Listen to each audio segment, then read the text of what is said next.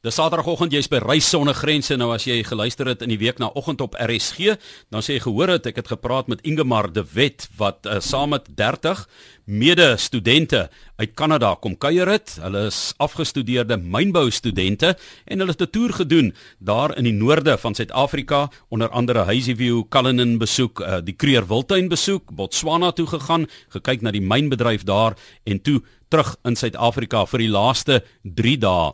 En ons gesels vandag dan met hom oor hulle toerisme ervaring. Nou Ingemar, hoeveel van daardie groep van 31 wat jy nou een insluit, het Suid-Afrika geken of geweet van Suid-Afrika? Net uh, twee van ons en, en buite dit is meeste van daai Kanadese is nie eers buite die land nie. So dit was 'n uh, geskok vir party van hulle, maar ek dink 'n goeie skok. Hoe het hulle die wildtuin ervaar, die nasionale kreer wildtuin? verbaas vir elke liewe dier wat beweeg in die bos, die die bobbejane, die platvarkies, die zebras, die al, alles is 'n foto op en 'n en 'n groot produksie en uh, dit was dit was 'n heerlike ding om so te sien hoe mense geniet. Ander mense sal net weet weet verbyry. Mens hoor jy het nog 'n uitstekende Afrikaanse aksent en jy besig baie goeie Afrikaans. Vertel vir ons 'n bietjie van uh, jou Kanadese wortels. Het jy daar groot geword? Is jy daar gebore of hoe? Ja, ek is ek is daar gebore en my klein sussie is ook in 1993 en uh buite dit het die res van die familie hierso gebly. So uh niggies en neefies en ouma en oupa en ooms en tannies is is almal hierso. So die wortels is diep hierso en hulle hulle loop lank terug.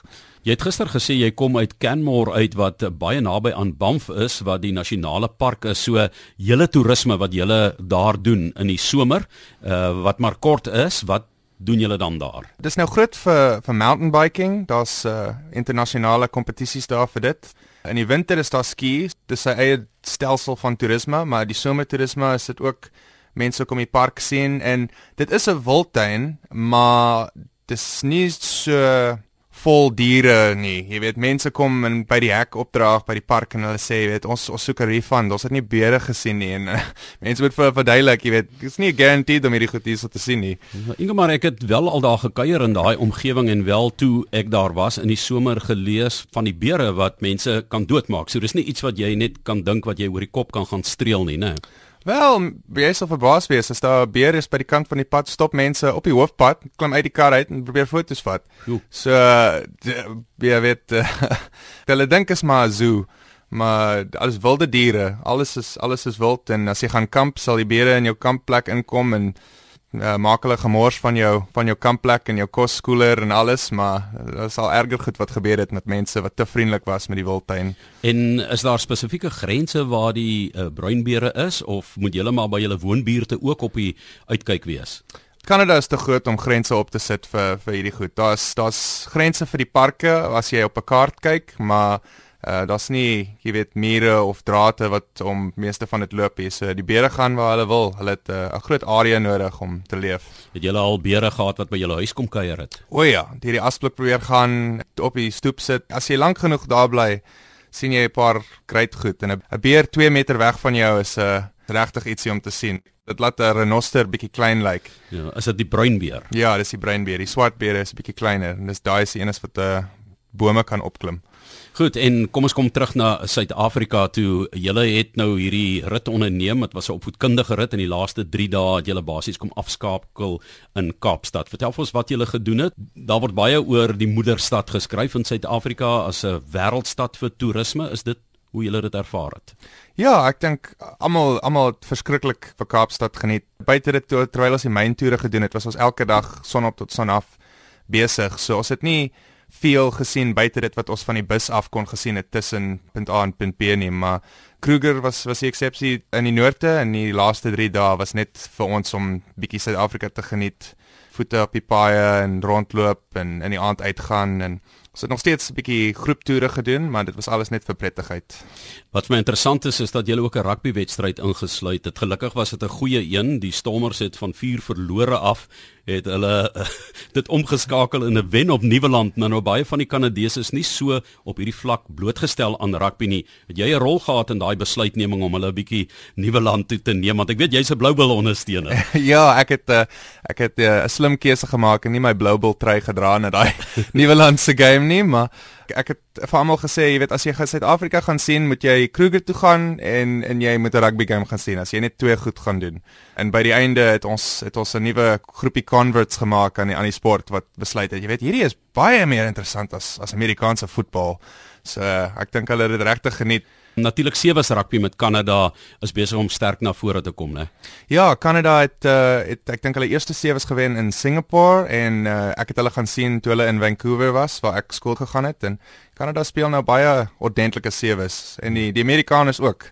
Die sewees is lekker om te sien hoe dis nie altyd die top 3 spanne wat elke wedstryd wen nie. Kom ons gaan gou na ehm um, die omgewing waar jy groot word. Dis baie naby aan Brits Kolumbie wat heel aan die weste kant is, né? Ja. Is dit ja. waar julle universiteit ook is? Ja, dit is ons is reg ons ons universiteit se uitsig is oor die see, is uh, reg daar op die kus verskriklike mooi stad. Uh as jy daar is wanneer die weer lekker is, maar dit reën vir 9 maande van die jaar. so jy het geen verskoning om nie te studeer nie. Wat is die universiteit se naam? The University of British Columbia. En hier het julle naby die Universiteit van Kaapstad gebly hier teen die berg en 'n uh, bietjie gekuier in die omgewing. Vertel ons van die 3 dae. Julle het nou die Vrydag aan die rugby gehad. Hoe het julle by die stadion gekom? ons het 2 ure voor die tyd op 'n partybus geklim en ons het uh deur Kaapstad gery en musiek uh, deur traffic gekrank en jy weet ja, mense het half gelag en half geskok maar dit was uh, dit was 'n lekker manier om uh, om daar uit te kom en toe die partybus ons weer opgetel en teruggebring en die jol het nie gestop nie. dis studente, mense moet onthou dis jong mense en 31 van hulle van Kanada afgestudeerde mynbou studente wat nou pas hier in Suid-Afrika dan kom kuier het en nou teruggaan in die groot menswêreld, die werkerswêreld in. Maar Ingemar, um, wat het julle toe die Saterdag gedoen? Uh Saterdag was 'n Vrydag. Uh nege van ons het Simon Sig en Beyerskloof uh, gaan wynproe en wynkellers sien en geskiedenis optel van pinotage en die wynmaak se kultuur hierso in Suid-Afrika. Die vonkelwyn wat die eerste in Suid-Afrika gemaak is volgens die champagne metode by Simon Sig, het hulle dit vir julle geillustreer? Ja, ons het 'n uh, fantastiese Method Cup klassiek probeer en uh, twee van ons het ons eerste bottels gesuiber wat gelukkig goed oorgegaan het. en dit was Napoleon wat met die Sabracio met die met die swart, né, die uh vonkel oopmaak in plaas van of die champagne in Frankryk oopmaak om hulle oorwinnings te vier. Ja, en dit dit was 'n oorwinnings vir ons om om uh, veilig opgedaag het by die einde en geen mense het uh, in 'n mynput afgeval of wat ook al nie. So dit was 'n 'n groot celebration. En die ander groepies, wat het hulle gedoen die Saterdag? 'n uh, Paar mense het op Tafelberg gaan hike en hulle het dit baie geniet en 'n paar mense het die die paragliding gedoen. Dit was 'n heerlike weerdag vir foto-ops en uitsigte oor die see en oor die strand en oor waterfront en was dit was 'n lekker dag en toe in die aand het ons uitgegaan met die locals van uh, ons hostel, ons backpackers het uitgevat na die shack toe en ek het nie die hele aand deurgemaak nie, maar party mense is uit tot 4 uur in die oggend en toe het ons volgende oggend weer op 'n bus geklim vir nog 'n toer. So jy kom eet net gewoon buite en dan gaan jy weer uit, né? Ja, en dis net studente wat kan so doen. Goed, dit was die Sondag wat het julle toe gedoen? Die Sondag het ons uh, op 'n bus geklim. Ons het uh, die Kappunt Park gedoen. Ons het die Boulder Beach Penguins gedoen en ons het ook die Lighthouse bo op die park. En Ingemar, die terugvoer van die mense, daai 29 wat nog hier in Suid-Afrika was nie. As jy so ver weg is in 'n uh, hele 24 uur se se vlugtyd weg, dan jy weet mense het nie soveel oor Suid-Afrika gedink voor hulle hier opgedrag het nie, maar uh ek dink almal het 'n goeie persepsie gehad. Almal het verskriklike nice goed gesê oor Kaapstad en hulle sal almal wil terugkom hiernatoe. Is 'n paar wat vir my persoonlik gesê het hierdie is hulle gunsteling stad wat hulle al ooit by was en dit het te doen met die met die niceness van die mense wat mooi na ons opgepas het en uh die toere wat ons gedoen het en die die prettige tyd wat mense hier gehad het en 'n bietjie van die weer het ook gehelp, maar ek dink dit baie goed gegaan. So jy sê hierdie mynbou studente wat nou afgestudeer het in Kanada gaan goeie ambassadeurs wees vir die Suid-Afrikaanse toerismebedryf. Definitief. Ek dink hulle gaan familie en vriende sê hulle moet hulle moet Suid-Afrika toe kom. En dit is Ingemar de Wet wat so sê, jy moet veilig terugvlieg en uh, geniet daai 9 maande reën en die sneeu en die studies en jou loopbaan. Baie sukses daarmee en ons hoop ons sien sommer weer 'n hele klomp Kanadese toeriste hier in Suid-Afrika. Baie dankie. Ek waardeer dit.